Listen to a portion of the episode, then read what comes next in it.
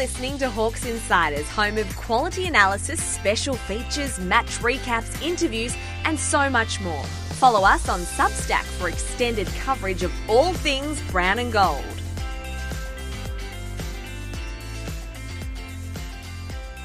Good evening, everyone, and welcome to another Wednesday night uh, Hawks Insiders Safe Space.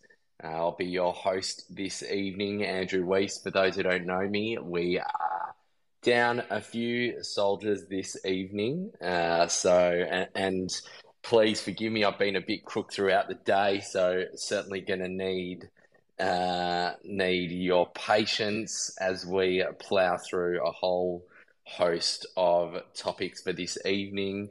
Um, as always, and we'll have some pretty good opportunities for everyone to contribute, especially tonight. We want to make this your forum, your chance to be heard, your chance to get it off the chest about how you're feeling, how the Hawks are traveling, where we're at, what needs to change. We'll give you those opportunities throughout the evening. Please feel free to hit the request to speak button at any time. Uh, we'd love to hear what everyone's thinking in the meantime, would like to say a good evening and welcome to the other insiders joining the panel this evening. First up, Darren Levine, Brad Klebansky, as always. Good evening to you. Good evening, all. Great to be here again. I agree with you guys. It's going to be a long year. These Wednesday night sessions for the majority of the season are actually going to be really nice for all of us because what we saw on Sunday, unfortunately, is going to be the first of many to occur this season. Very disappointing, and I'm sure we'll touch on it very shortly, Weezy. We absolutely will, and I think there's a clear distinction from round one and the disappointing the disappointment where we went into it actually expecting to win to round two, which was more of a um, probably a wake up call to where we're at, and, and obviously we'll get into that specifically, Brad, when we get to your selection dissection and look at who should be out of the team, who should be coming in for the game coming up against the Roos. So, we are going to introduce a new segment into this evening, which we'll get to later. So, certainly urge you all to have a little think about this. The new segment we're going to try is we want to know the best and worst media takes on Hawthorn this week. So put your thinking caps on. There's been plenty. We've been back page, front page of the news every single day this week. We'll come back later on and discuss it and see what everyone's got to contribute.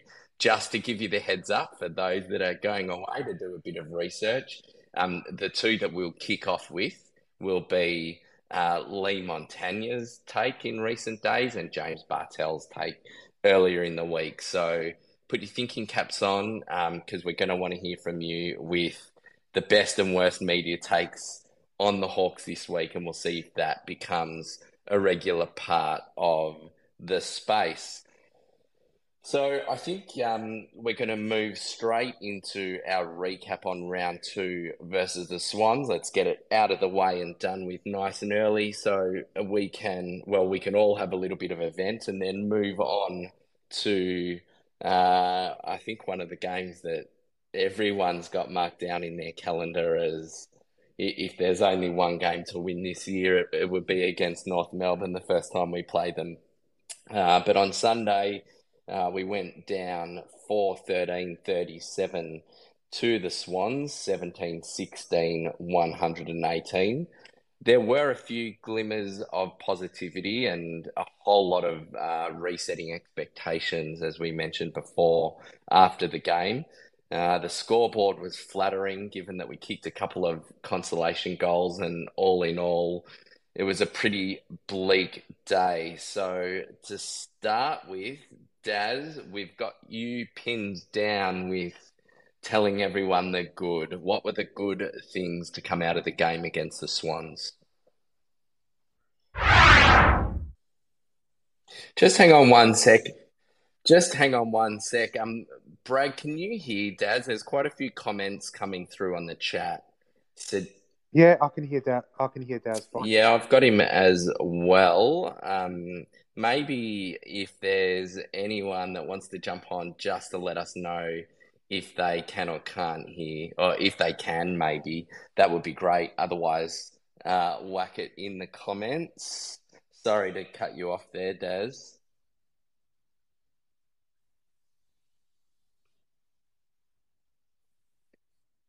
I'm I'm happy to jump in, uh, Weesey.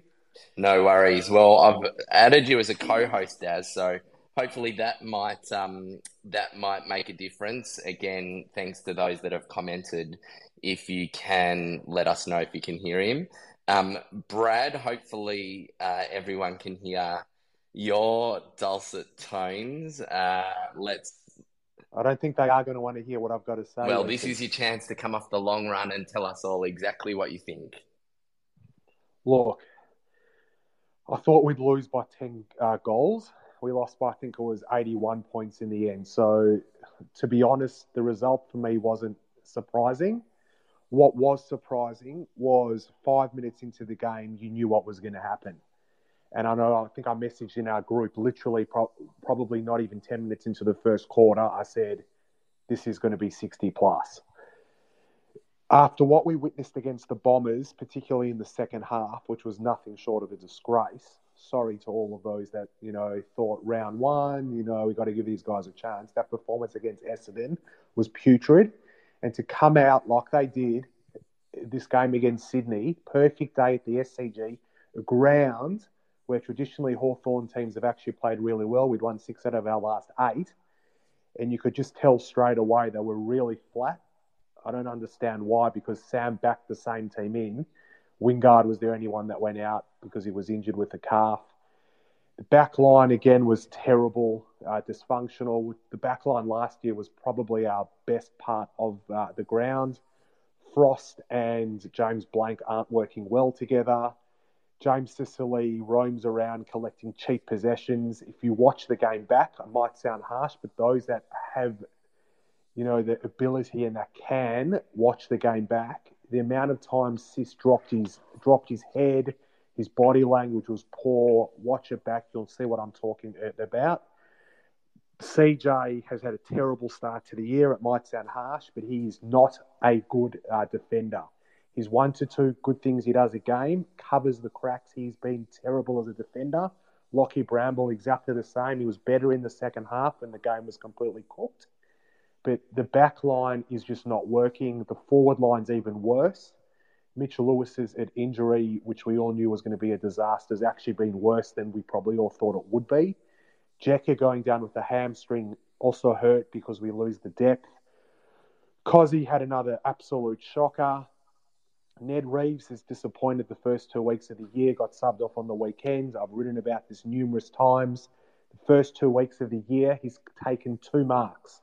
The guy's 210 centimetres, and he's taken two marks in the first two weeks of the season. Lloyd Meek was better. He had eight uh, tackles and kicked a goal, but that combination's again. I know we've got to give him time, but Reeves is on the brink of being dropped. Max Lynch was pretty good for Box Hill as a forward. I think he'll hopefully get a chance this week. Uh, small forward again. Sam Butler came on at the back half of the game, didn't really do much. Uh, Luke Breust tried hard. Dylan Moore, you know, tried hard, but our backline and forward lines just really struggling. As Daz mentioned before, the midfield actually won centre clearance. The midfield's actually been okay the first two weeks, which was our Achilles heel the last few years. So those silly media comments about us, why didn't we keep Tom Mitchell and Jaeger at O'Meara? Just silly comments.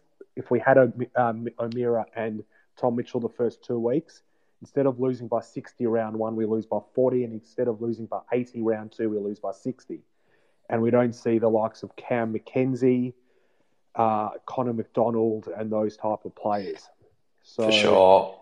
That's my summation. Well, we'll get into. I hope changes are made this We'll, week. we'll get into what changes um, we'll look at for this week when we get into selection dissection. And, and that last point, maybe will someone will bring up Caro asking Sam Mitchell about why, you know, or Lloydie asking why he couldn't just keep one of the midfielders, and this is the same panel last year that said uh, they were all dead weight and having a go at our midfield and saying we needed to and should have even got rid of them the year before. That's another story that we'll get to shortly. Daz, um, let's see if we've got you back, and maybe if um, once you start speaking, we can get a few of the uh, emojis popping up from listeners to show that whether they can hear you or not. Do you want to just quickly run back through the good, your positives from the game? Yeah. Um, get to relive the nightmare again and again and again, just never ending for me. Um, can anyone hear that? Oh, someone, God. You're coming through fine for me. And for me. So, um, someone give us a thumbs up if you can hear, but we'll take it that. Uh, that I'm, I'm not seeing. Oh, oh we got smog. Uh, and a nice little Thanks. emoji from Mick Cowan as well. Thanks, thanks, lads. As you were, Daz. Right. Well, I'm going to try and say something positive, and that hopefully will be the last I ever talk about this game.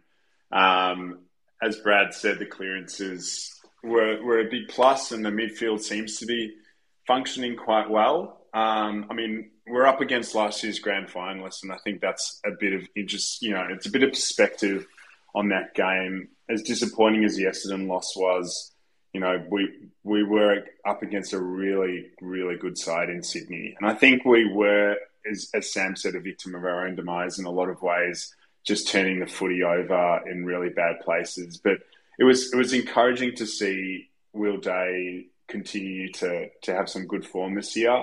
It's a bit of a bittersweet proposition with Will Day at the moment, just given the contract talks are on hold and there's a lot of rumours around him going to Adelaide and apparently he's bought a, a big mansion there up in um, up in Adelaide and you know uh, it's it's it's concerning that he hasn't put pen to paper yet. So I temper everything nice that I say to Will about Will Day now with um, with just that fear of, of, of the unknown in terms of his contract. Um, Dylan Moore had a had a really poor game, I thought, in round one, and he came came out firing and kicked a great goal. Um, so yeah, just you know, just minutes into the young kids again. I think that's the main thing. And we've all got to consider these games as hard as they are to watch as a a sort of journey that, that we're on and um, had a, had the, the, good fortune of speaking to Ed Sill a couple week, uh, weeks back about um, Box Hill and, and how he thought the Hawks were going and he put it put it really well and said that we're you know 20 odd games into a 68 game journey so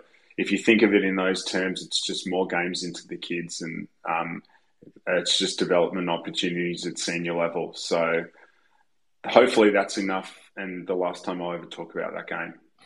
Yeah, it feels a little bit uh, poignant that uh, oh, just perfectly done that.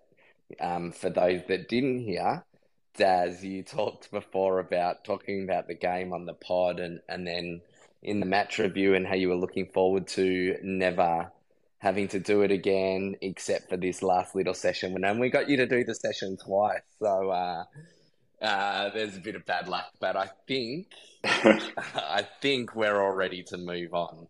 Uh, obviously, Please. Of, well, obviously, a lot of those issues that Brad talked about will be um, will be discussed in selection dissection, and we will also, uh, time permitting, touch on your Box Hill piece and, and the stuff that you talked to Ed about, as well as the Will Day contract, um, which is something that's dominated a lot of time in our WhatsApp group uh, and all of the machinations around that. So, putting Sydney behind us, we're going to move on to um, Brad's round three selection dissection. And, and before we do that, we're just going to note um, obviously, we've got a couple thousand followers here on Twitter in this space. We're lucky enough that both through free and, and paid subs, we've got thousands of people that are part of the Hawks Substack, and and we're generating a lot of different comments and feedback on there. So before the floor's yours, uh, Brad, I'm just going to run through a couple of comments we got on your piece from earlier today. Uh, Frank Basil has said um, there won't be enough changes. Jiath's a luxury, exciting, but way too many skill errors. Can't defend, needs to go to Box Hill.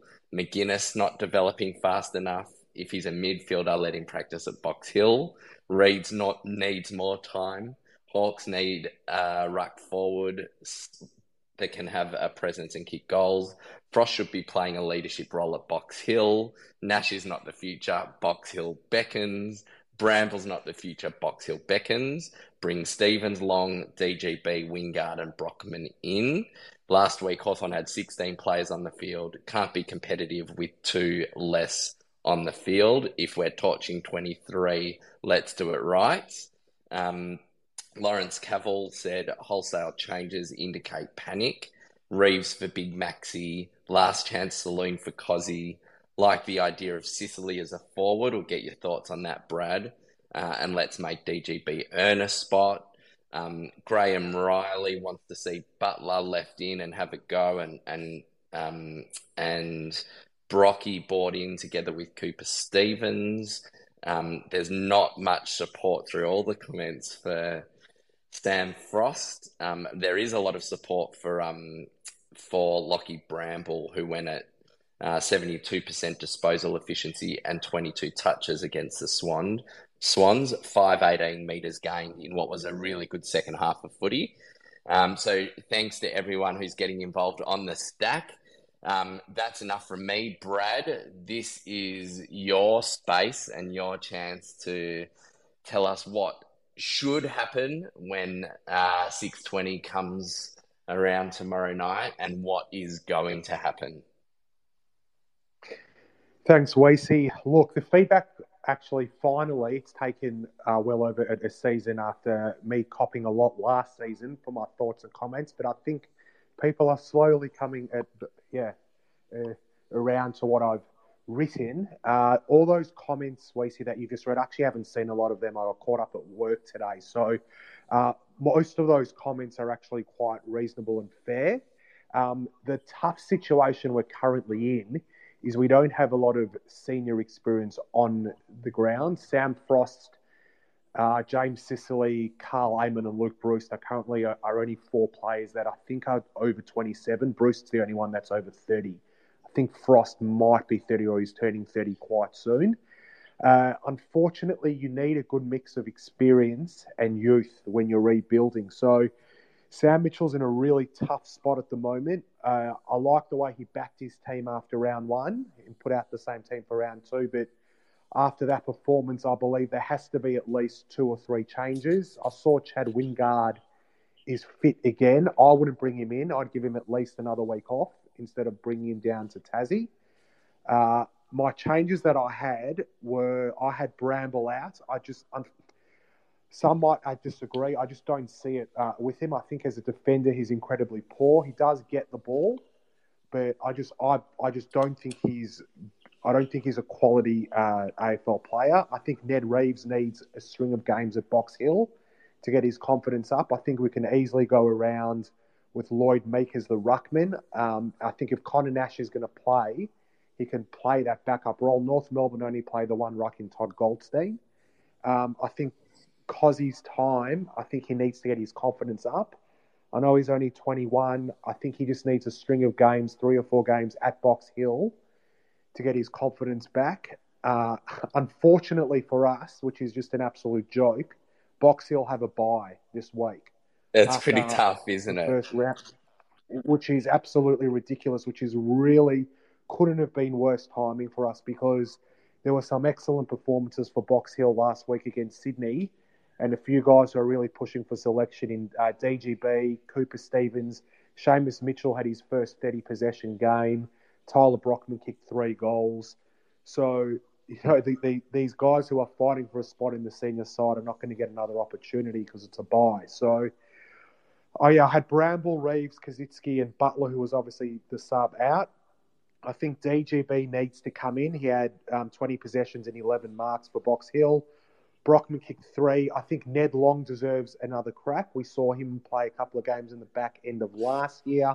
He had a really strong game for Box Hill. Uh, big body, he's an inside mid, um, can find the footy. Uh, so I think those guys should be coming in this week. I don't think they will. I don't know why. I just got this feeling Sam's going to back his team in for at least the first four to five weeks of the season. Jack Scrimshaw only played a half for Box Hill on the weekend. So again, we still haven't got to the bottom of what's going on with Jack Scrimshaw. He has had a few niggles. I think he had a calf and a quad. They obviously only played him a half on the weekend, so he's obviously not match fit yet. So I don't think he'll come in on the weekend. So I think what they will do, I reckon there'll only be the one change. Chad Wingard will come in. I've got Bramble. Um, I do have Bramble going out. Um, but in the team, what I think they should do, I reckon James Sicily should be moved forward.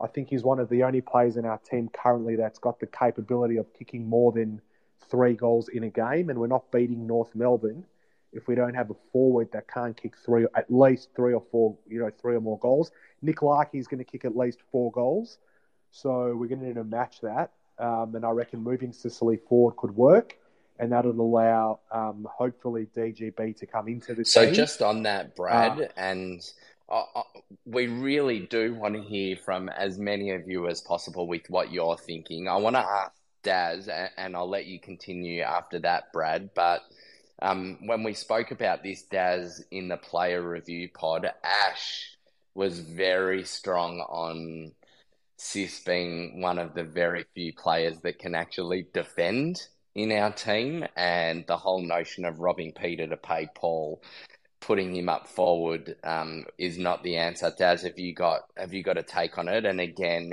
if anyone wants to have their say on any of these players' positions, um, Brad's already mentioned Cozzy, Wingard, DGB. Reeves, Bramble, Stevens, Brockman, who should be in, who shouldn't be in, hit the hit the request to speak button and we'll get you on. Daz, what are your thoughts on on the comments from Brad around Sis? Yeah, I've got a very strong opinion on this, and it's net. I don't think Sicily should ever go forward, and I think maybe superstition because that's how he did his knee. But I, I, I just, I don't think Hardwick should go forward. Like, what is the actual point? Every time, every time he goes forward, the backline loses more structure. You've got these guys that are professional, like training in a particular position and they're experts at that. We're not really in the phase where we need to try and engineer wins. I, I just don't don't see the point in that experimentation. If there's any experimentation to be to be done, it's Frost going forward because he's a to- like he, he's just started the season so badly in the back line that it couldn't be worse if you send him forward at the moment. But I, I'm not into Sis forward at all. I think he's just so valuable. He he needs to be back there organising the defence, and that's his job. Um, and that's why what makes him so valuable to us. Him sticking him up forward might solve it. You know, the ball's not even ball's not even coming into the forward line. So uh, yeah, I just we're going to be under the cosh, and those young defenders need, uh, particularly Blanck, for example. I think they just need that senior leadership back there. Before we get on to Andrew and Whitey, Brad, your thoughts on Hardwick and Frost as forwards? Uh, no, Hardwick definitely needs to stay down back. We saw Frost as a forward a bit last year. He can play a role, but he doesn't kick goals.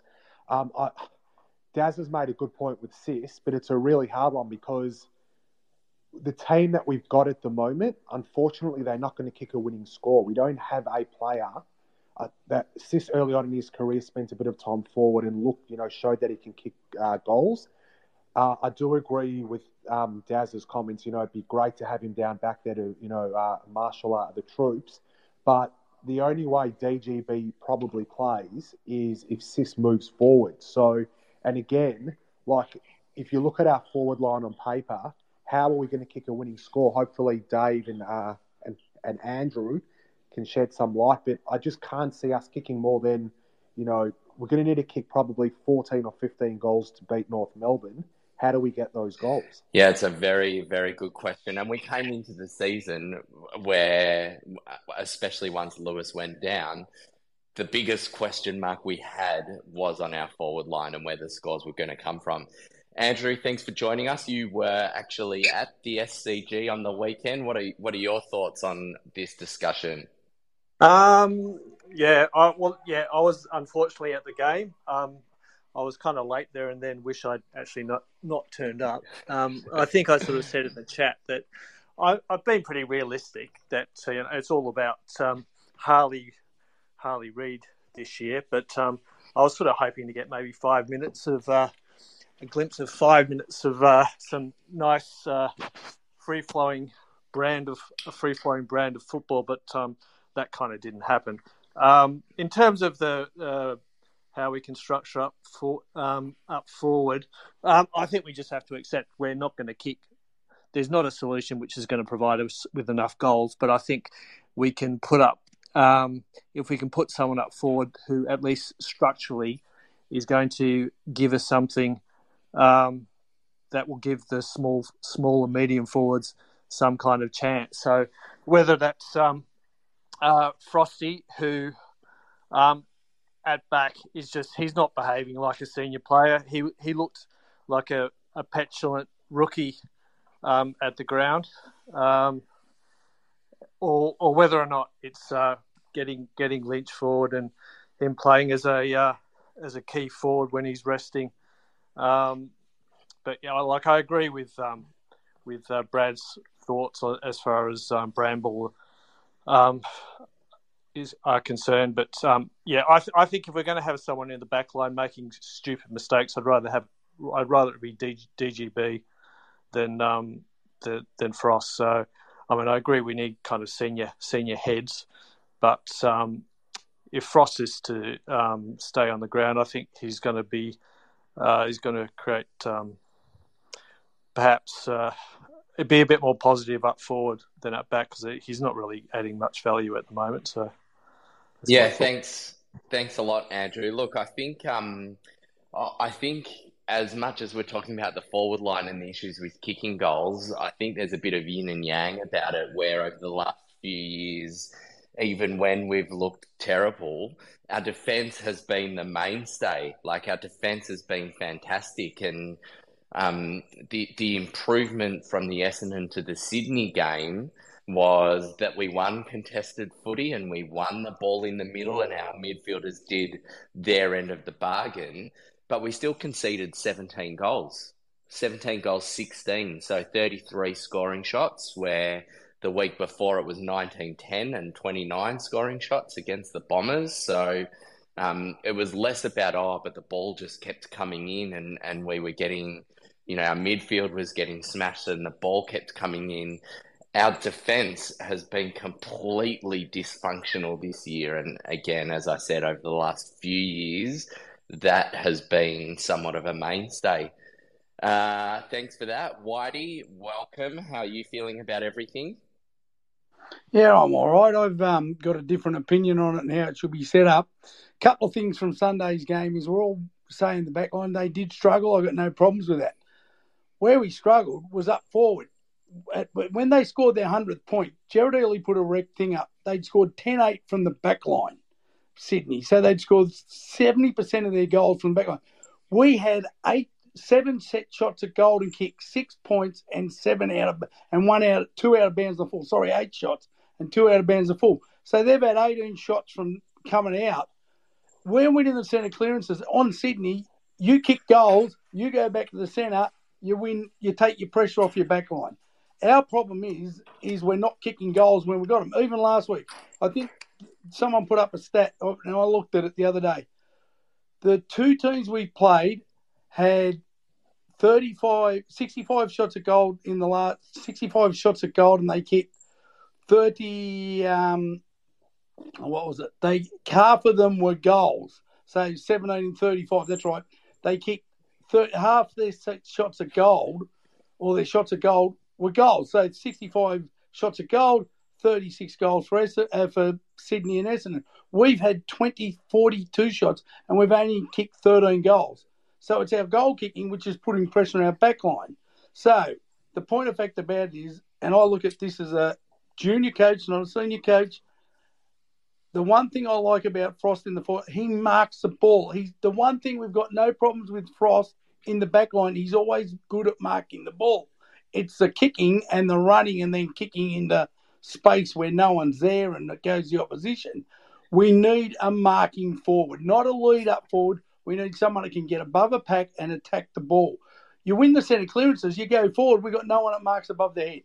So you're an advocate for sending Frost forward, and would that mean bringing DGB in in his place in the back line?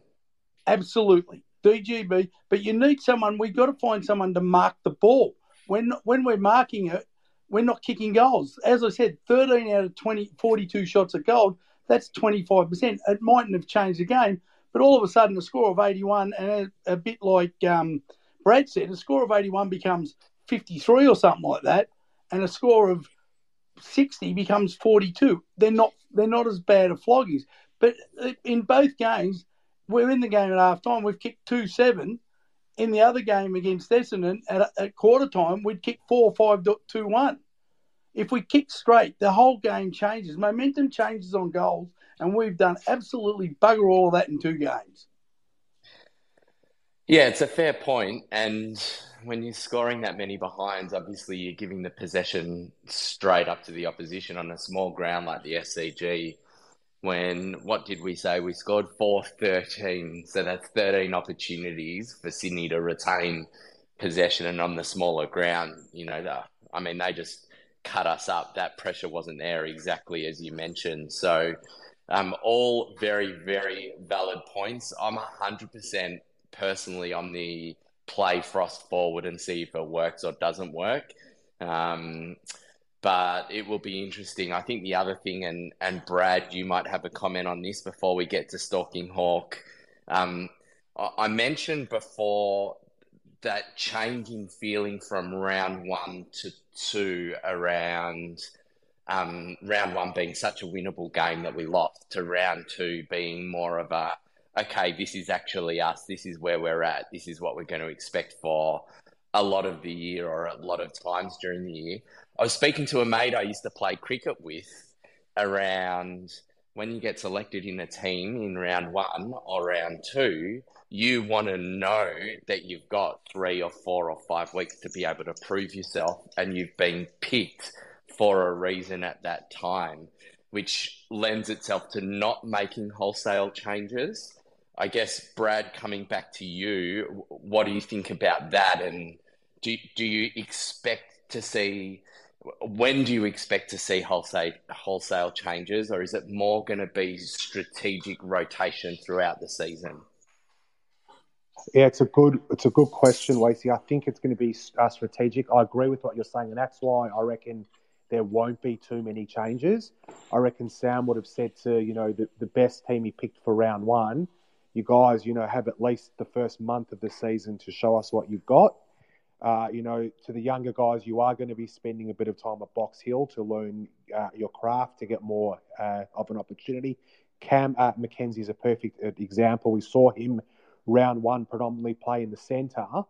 I didn't like what Sam did in round two because they brought uh, Connor Nash in, so he replaced Mackenzie, and Mackenzie spent most of the game as a half forward. So he didn't get much of the ball. He didn't get much of an opportunity.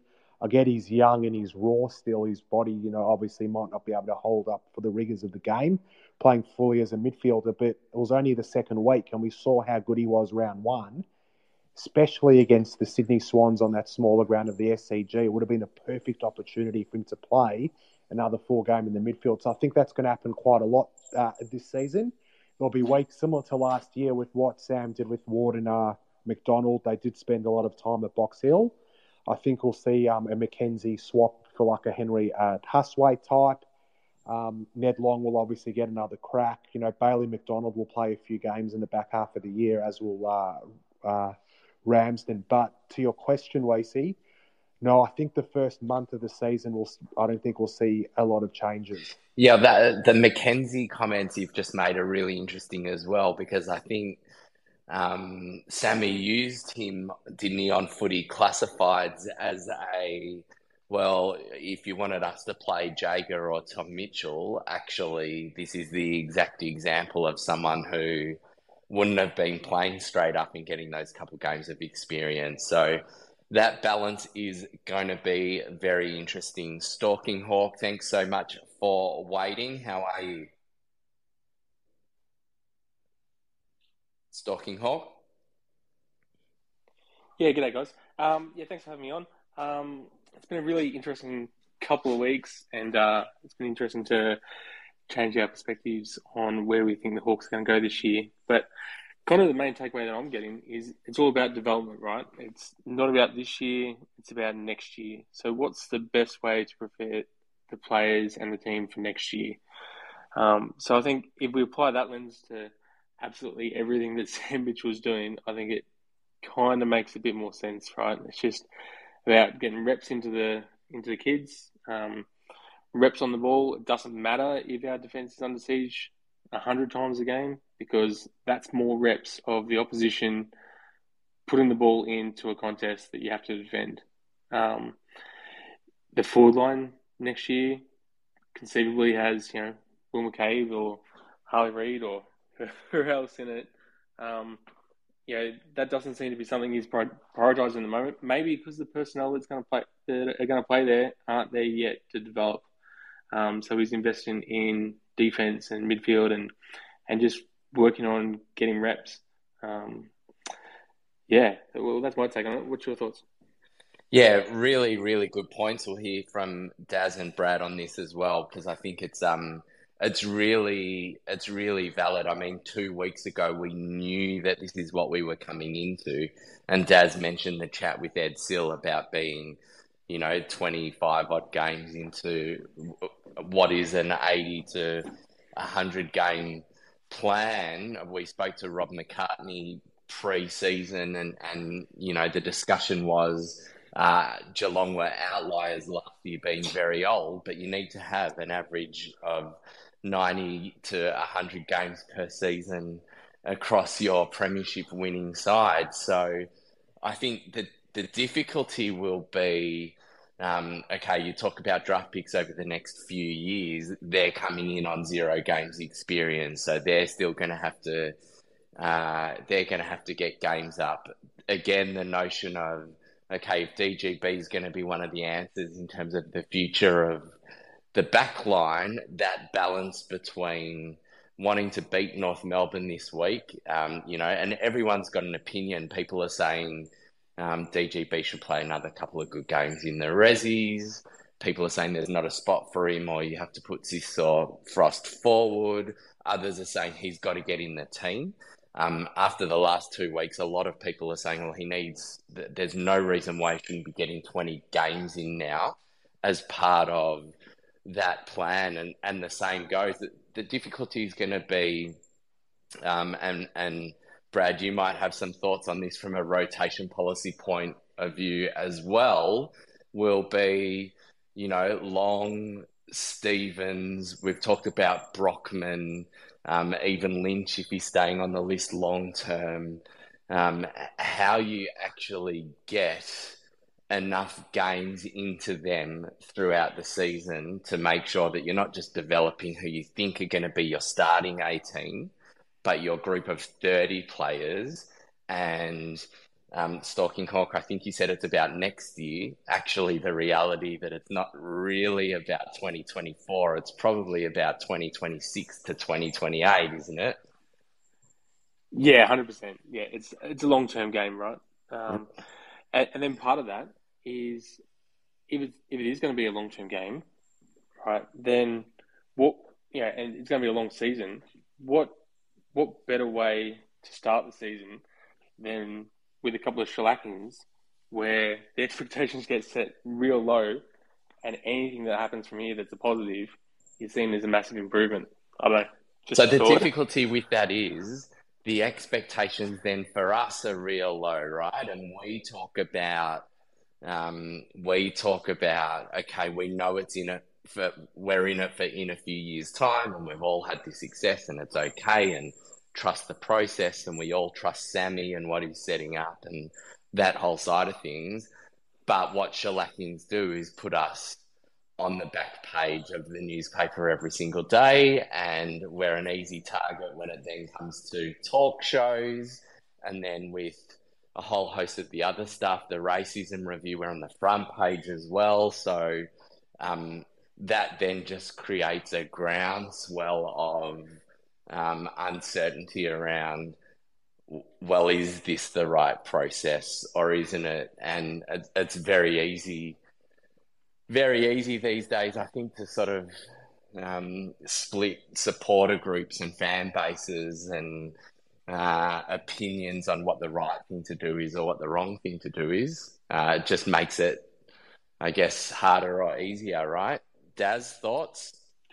Yeah, uh, look, I think it's going to take an extremely mentally tough team to work through a year of complete and utter, utter shellackings like we had against Sydney. Like, uh, and then and then you've got to look at some of the senior players thinking, I'm not winning a flag here. I'm not probably going to play in finals here. And and, and no wonder, I guess, Sam Frost's body language is looks so poor because, you know, he's. It, it's one thing to tell young kids that to, to trust the process and we're going to get there and you know, you're playing a flag winning team in five years, but what do you tell Chad Wingard? What do you tell Sam Frost? What do you even tell Sis, who's kind of, you know, looking at looking at 30 and going, you know, I know, I know he's in it for the long haul, but we have to see some kind of progress towards the end of the season. And progress can mean a lot of things for a lot of people.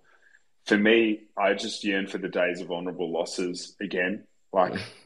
Last year was uh, last year was last year was great. I mean, there were games where we were terrible, and there were but there were a lot of games where we showed a lot of fight and surprised people.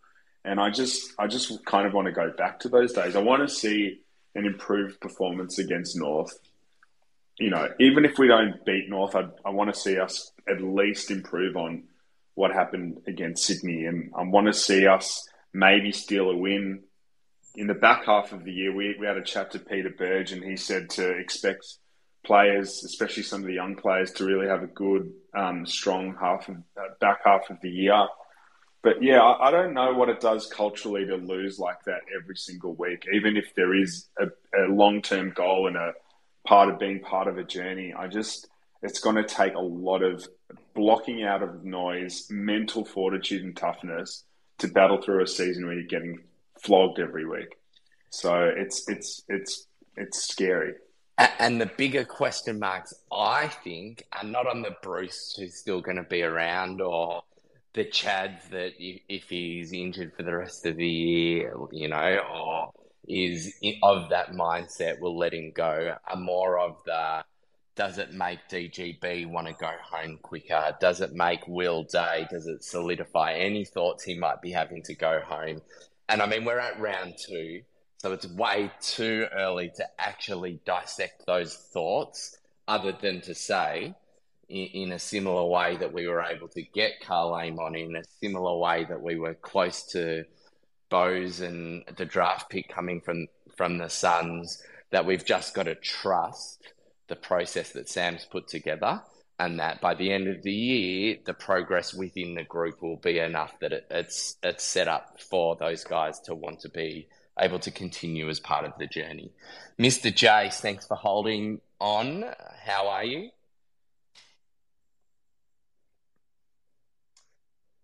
Mr. Jace?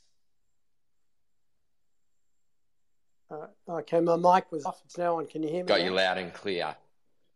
Yeah, good. Look, I'm I'm in Sydney, and I get to go to a game at the SCG every couple of years, and obviously I was there on Sunday. So I went early. I met the president. I met the CEO.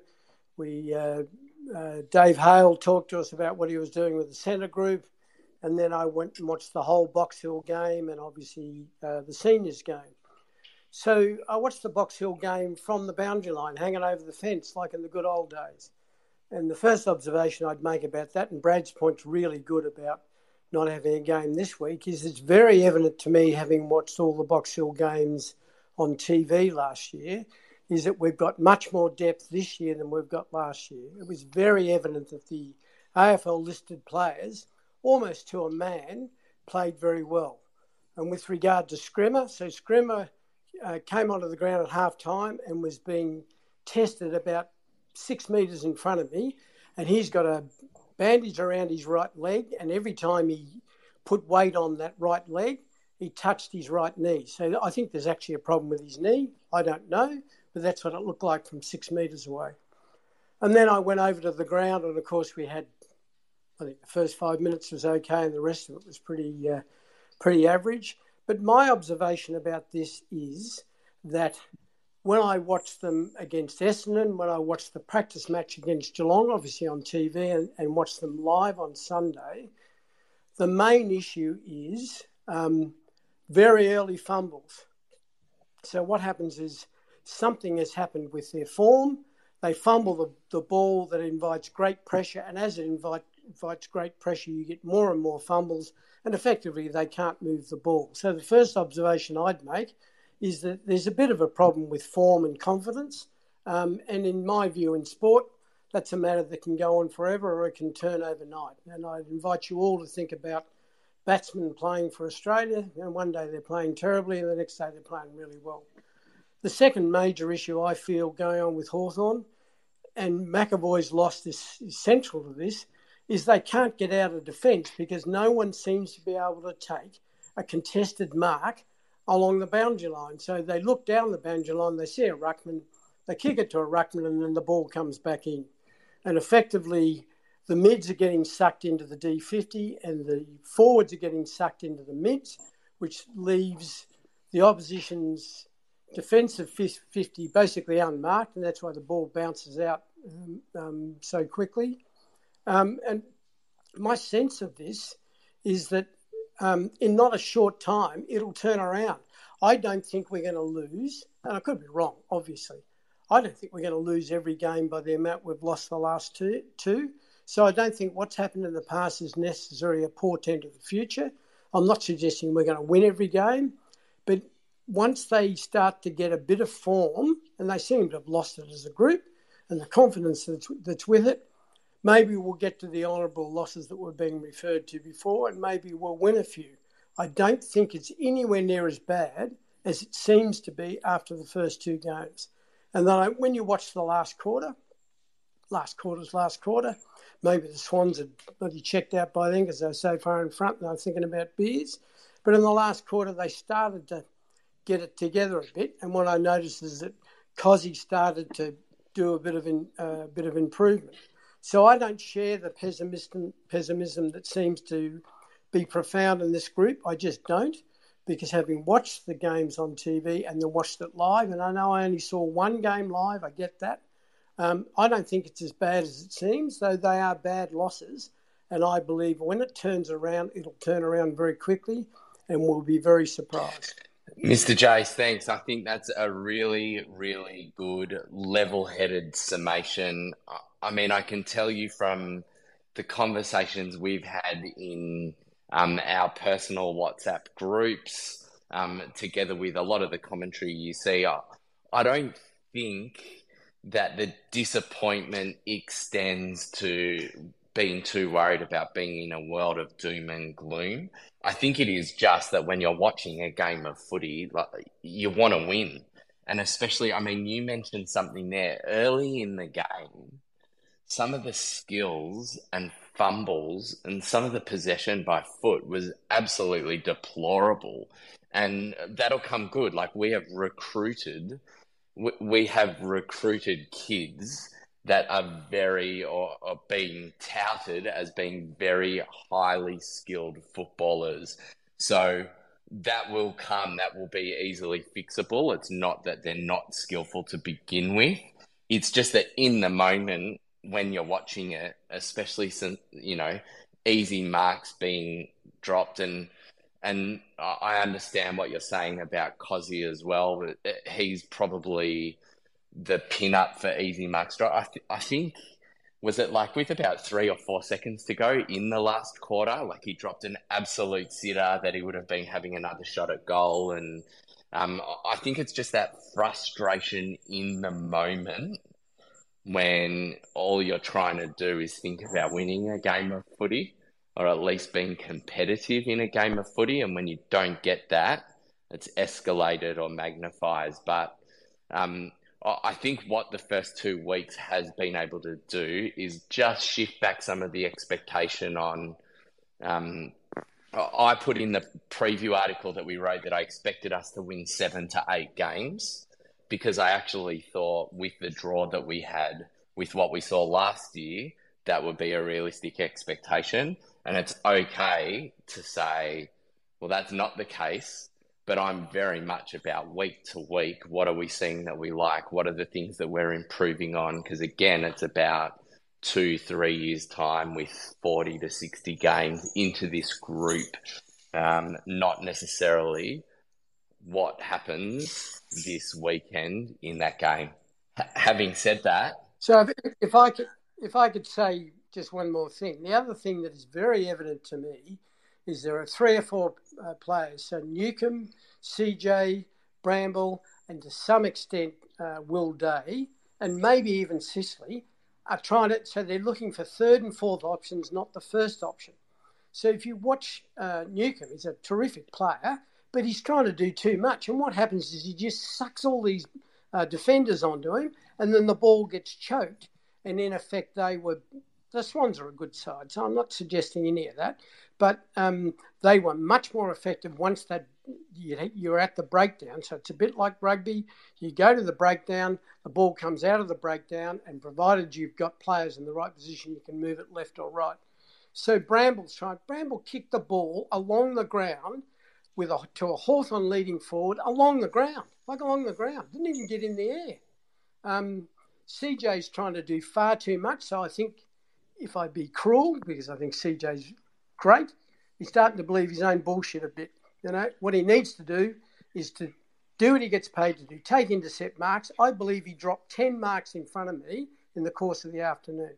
And he's trying to do too much, so he invites pressure. He gets it wrong.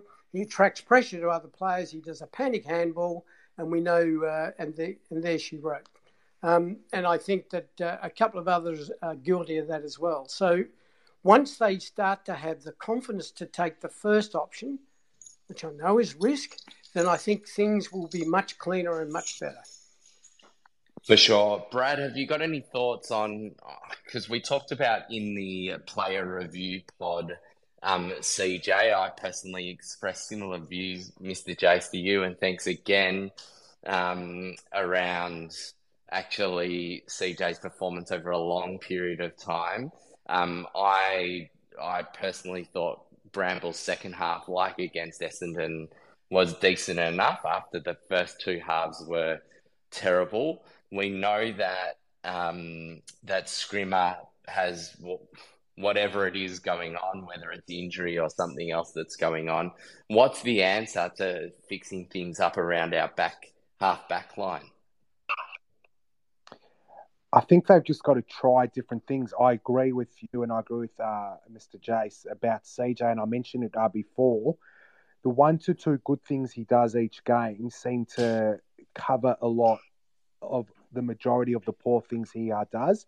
I think his first two games this year have been incredibly poor. He kicked that really good goal against the Bombers, but defensively, I've said this before, he's terrible. And as Mr. J said, drops a heap of marks, consistently puts teammates under pressure I think he needs to play more up uh, the ground. I think there is a spot for him, but I'd put him up on a wing.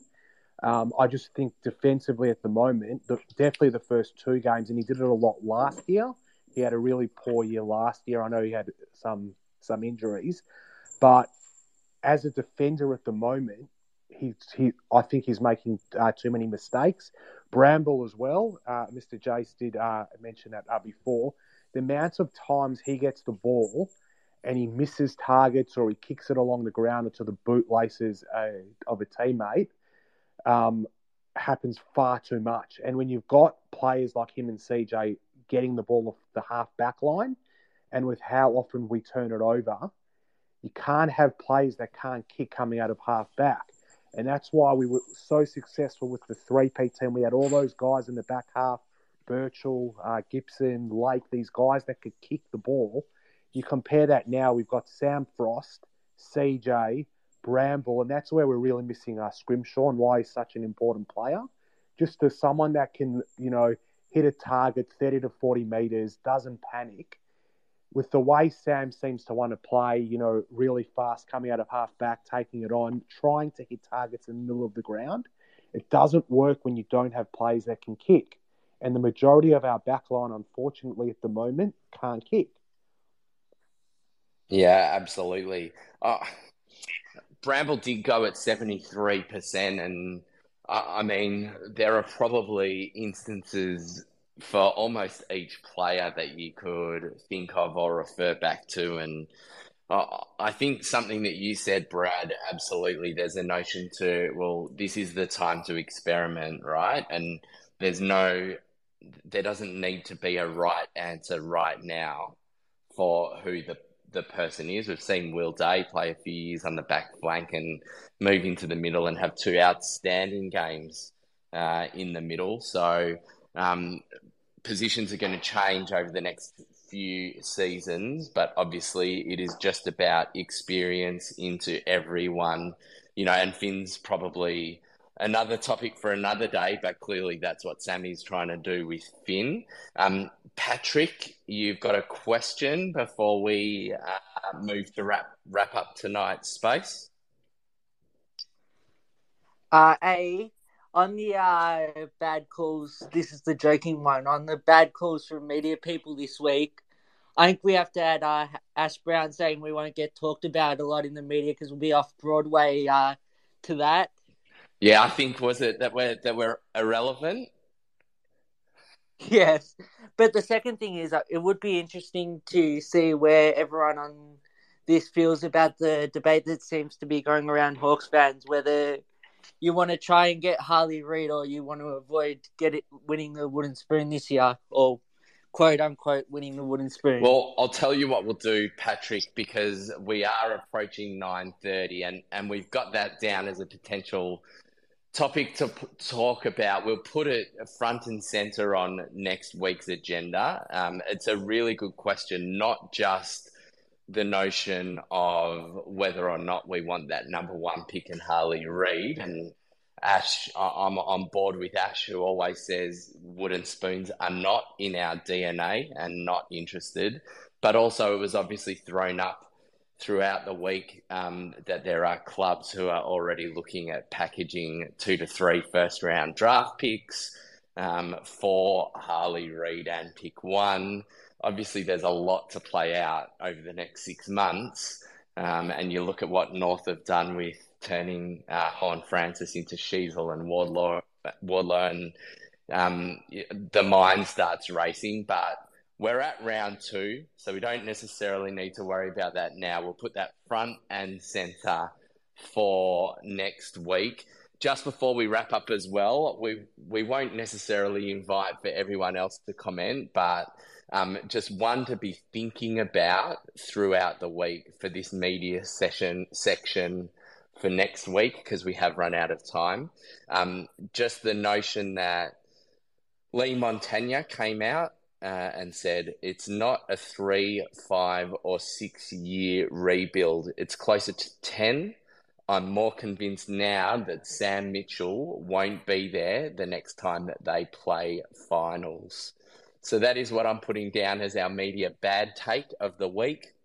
The good one, uh, James Bartel, who um, a really good video of him with Eddie McGuire, who certainly did all he could to keep kicking us in between every single one of Bartel's comments. But the gist of what he had to say, um, I think Hawthorn have got their eyes wide open with what they're wanting to achieve. I'd be worried more about the performance and not the plan. I think Hawthorn has far too many credits in the bank over the last 40 years with the amount of premierships that they've won uh, and that we win them in clusters what would one or two extra players do? It's nothing to do with experienced players missing. It's been about the effort and the lack thereof. Now, pretty sure we could find uh, at least half a dozen good takes, at least 10 dozen bad takes uh, on the Hawks from the week. So keep that in mind when you are reading, tweeting, uh, looking through all your Hawthorn stuff throughout the week, and we will reintroduce this next week. We had heaps to talk about, but we've got to nine thirty. Um, Daz, anything else before we wrap it up from you? Yeah, I just want to say on the Montagna comments, it just shows how fickle the media are and how much each personality kind of just tries to get a headline because Leigh Montagna last year was one of the most positive people on Hawthorn. So again and again, Leigh Montagna was talking about how he believes in Sam Mitchell and he, you know, he, he doesn't think we're as bad as people say we are and we're going to be a great side. And I could probably dig up a lot of that footage from last year. So yeah, it's just, they just kind of blow with the wind, these media pundits. And I wouldn't re- really be taking much stock in anything any of them says. Um, even Jimmy Bartel will probably turn on us in a few weeks. Um, just, just, just putting this, themselves, I guess, ahead of the actual um, the real story. Uh, maybe he's just uh, swapped bodies with good friend of the show, Kane Cornes, over the last little period. Kane's become one of our more positive yeah. media members. Well, that's. I mean, it's it's just so obvious, isn't it? It's like when everyone else is panning Hawthorn, just do the opposite, and you'll you'll get a you'll get a headline. So it's just just funny watching this all play out, to be honest. And I guess this is a, a reason why Hawks Insiders exists and why, um, you know, we, we value your support and why why people, you know, are listening to listening, tuning in, and, and, and making such great comments on the on the spaces. For sure, and I mean, I, I actually like the Kane Cornes turnaround from the point of view that he's been sitting listening directly to Sam Mitchell speak every week. And it's not so much the stuff that I reckon he's saying on air because the footy classifieds interview was very straight bad. It was very, I mean, he was really, really good, but they didn't really get into any hard questions before they go on air and after they go on air. Obviously, Sammy and Kane are chatting, right? So Kane over time has changed what he thinks about what we're doing based on a per- personal relationship with Sam Mitchell. So I think that's significant. Brad, thank you so much for your time tonight. Again, what what are you hoping? Just quickly, your thirty second. What we're hoping to see tomorrow night and against the Roos on the weekend. Uh, the team, I've got no idea. Hopefully, a few changes are made, but as I said, I don't think there will be too many. I just think we need a win. A win will just boost the confidence of this team. And like uh, Mr. Jazz said before, maybe uh, with a win and a bit of confidence, you know, we play GWS and the Crows um, after the Cats. So we've got, or even one before the Cats. So we've got winnable games coming up. And this is a game that both Sam and Clarko would have penciled the moment the fixture came out. So both coaches are going to do whatever they can to get the win this week um, even if we don't get the win, at least come out and just, you know, show that they want to win the game, show that they care. Nothing like we've seen the last couple of weeks because we can beat North Melbourne. We beat them last year easily. I know we had a bit of a different team, but our team on paper is good enough to beat North Melbourne this week. So hopefully we see a win. Indeed. If we do see that win, um, much to all of your surprise, because we haven't really talked about it, I'm sanctioning a four hour player review pod into a four hour spaces at some point next week. So uh, that'll be a lot of fun if we get it up. Um, thanks again, everyone who has joined and been listening tonight or listening to the pod on the Substack. Um, we appreciate everyone's support. Uh, if you're not already, um, please subscribe to the Substack. There are free subscriptions. There's $5 a month subscriptions and $50 a year. We will keep giving you the best independent coverage of the Hawks through pod, written form, and across socials. Thanks again, everyone. Enjoy your evening, and we will speak to you next week. This was another Hawks Insiders production. Make sure to subscribe to our Substack for wall to wall Hawthorn Footy Club coverage.